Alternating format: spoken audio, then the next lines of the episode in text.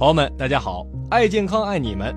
今天呢，我们继续来读《吃的营养科学观》的第二章、第三章，来聊一聊早餐的重要性与蛋白质对身体的影响。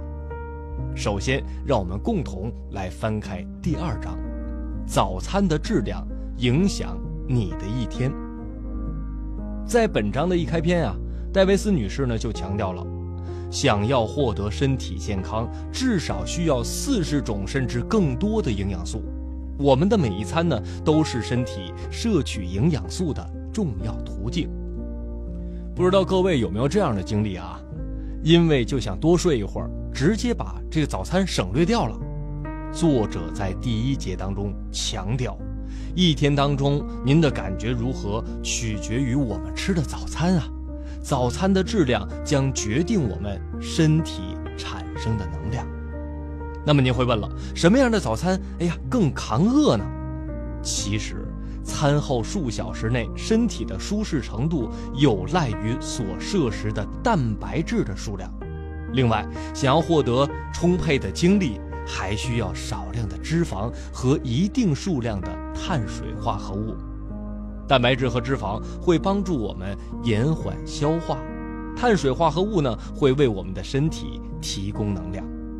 接下来我们就来说一说哈，与我们身体饥饿感有很大关系的血糖。首先啊，我们必须要强调的是，血糖并不是越高越好，过量摄入糖呢会加重胰腺的负担。戴维斯女士呢在本章的第三节就说了啊。如果说我们在早餐当中吃很多易转化为糖的淀粉类食物，那么我们的血糖将会在几分钟内快速升高，刺激胰腺的分泌大量的胰岛素去降低血糖。长此以往的话，不堪重负的胰腺很容易出现各种病变。那么血糖具体会对我们产生哪些影响呢？来，朋友们，划重点了。首先呢，血糖会决定我们的思维、行为和感觉，这是因为啊，神经细胞和脑细胞中能量的产生依赖于糖。这两种细胞中糖的含量降低，思维可能会变得缓慢而混乱，神经呢可能也会变得特别紧张。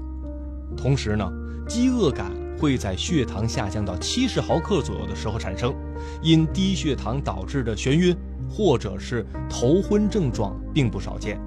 当血糖下降到非常低的时候，人就容易变得哎呀非常易怒、精神紧张，进而呢出现很疯狂的举动。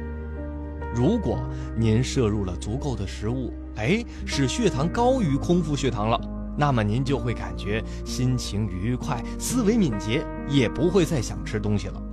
另外啊，只要肾上腺健康，那么仅仅可以通过放弃喝咖啡、少吃多餐和避免摄入油炸食物，就能立即的使血糖得到改善。其实啊，很多因素呢都会影响我们血糖的高低。戴维斯女士呢在本章的第二节分享了很多案例。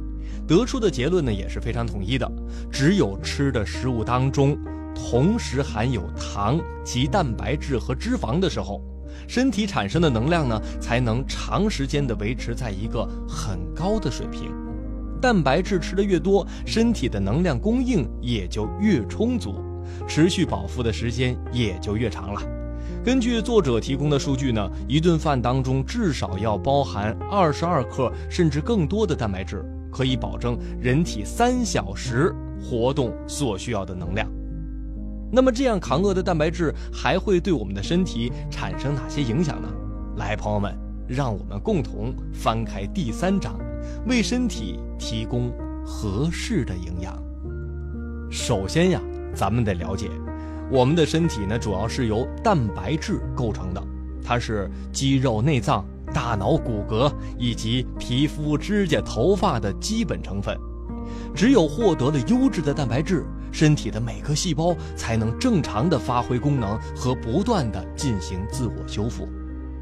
戴维斯女士呢，在第三章的开篇也说了，健壮的肌肉能够保持笔直的身体，也就是说，一个健康的人不必主观上刻意就能做到抬头挺胸、收腹提臀，但是。蛋白质不足的时候，肌肉和皮肤失去了弹性，头发变得干枯了，指甲也容易折断，等等等等。同时，一些无法在短期内得到改善的疲劳状态，比如说低血压、贫血等等，也是由于缺乏蛋白质所引起的。蛋白质啊，除了可以为我们供给营养之外，还能帮助我们抵御疾病和感染。在本章的第二小节，作者就说了，虽然现在有许多种保护身体免受感染的方法。但其中呢有两种必须是依赖蛋白质吸收的物质，抗体和白细胞，它们的主要作用呢就是吞食各种有害的细菌、毒素和病毒。实验证明啊，一旦您放弃了含蛋白质低的饮食，改为食用高蛋白的食物，那么在一周之内，对您没听错啊。一周之内，您体内的抗体就会成百倍的增加，从而筑起咱们人体健康最重要的一条防御线。除了构建免疫系统呢，蛋白质还会影响我们的消化系统。在第三节的开篇，作者就说了，酶呢是一种可以将食物转化为水溶性营养素，并最终呢吸收进入血液的必要成分。而酶呢，又是由蛋白质合成的，因此呢，只有给身体补充足够的蛋白质，胃、小肠和胰腺才能分泌出足够的酶。同时呢，胃壁和肠壁呢都是肌肉，与其他肌肉组织一样，都离不开蛋白质啊。一旦蛋白质供应不足了，那么肠胃的肌肉壁和肌肉韧带就会变得松弛，无法再正常的工作了。许多食物也无法被正常消化，那么蛋白质呢也会无法被正常吸收，从而产生一个恶性的循环。最后呢，蛋白质还有一种特殊的作用，就是调节身体的正常功能。白蛋白属于蛋白质的一种，可由食物提供，并由肝脏产生，它是骨骼成长必须的物质，也促使了尿液的生成。所以说呢，当我们营养不良的时候，无法形成足够的白蛋白，废弃物将无法从这些组织当中被移走，进而引发身体的水肿。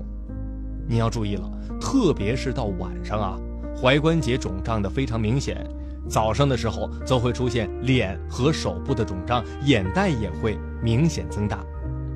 在第四节的最后，作者也和我们分享了一个现象哈。组织水肿呢，常常被误认为是一种健康的身体肥胖，特别要注意的是儿童，比如说因痢疾或其他感染到医院就诊的儿童，身体经常水肿，而表现出来的症状呢就是肥胖。只要让他们摄入高蛋白的食物，尿液就能恢复正常了，但是他们看起来还可能是极度的虚弱。所以说，不知道朋友们听到这里啊，您是否和我一样恍然大悟了？原来自己身上出现的很多问题，都和我们的早餐以及蛋白质没吃好、没吃对有关呢。那么接下来，我们将一起来揭秘第四章，保持年轻的窍门。朋友们，不见不散。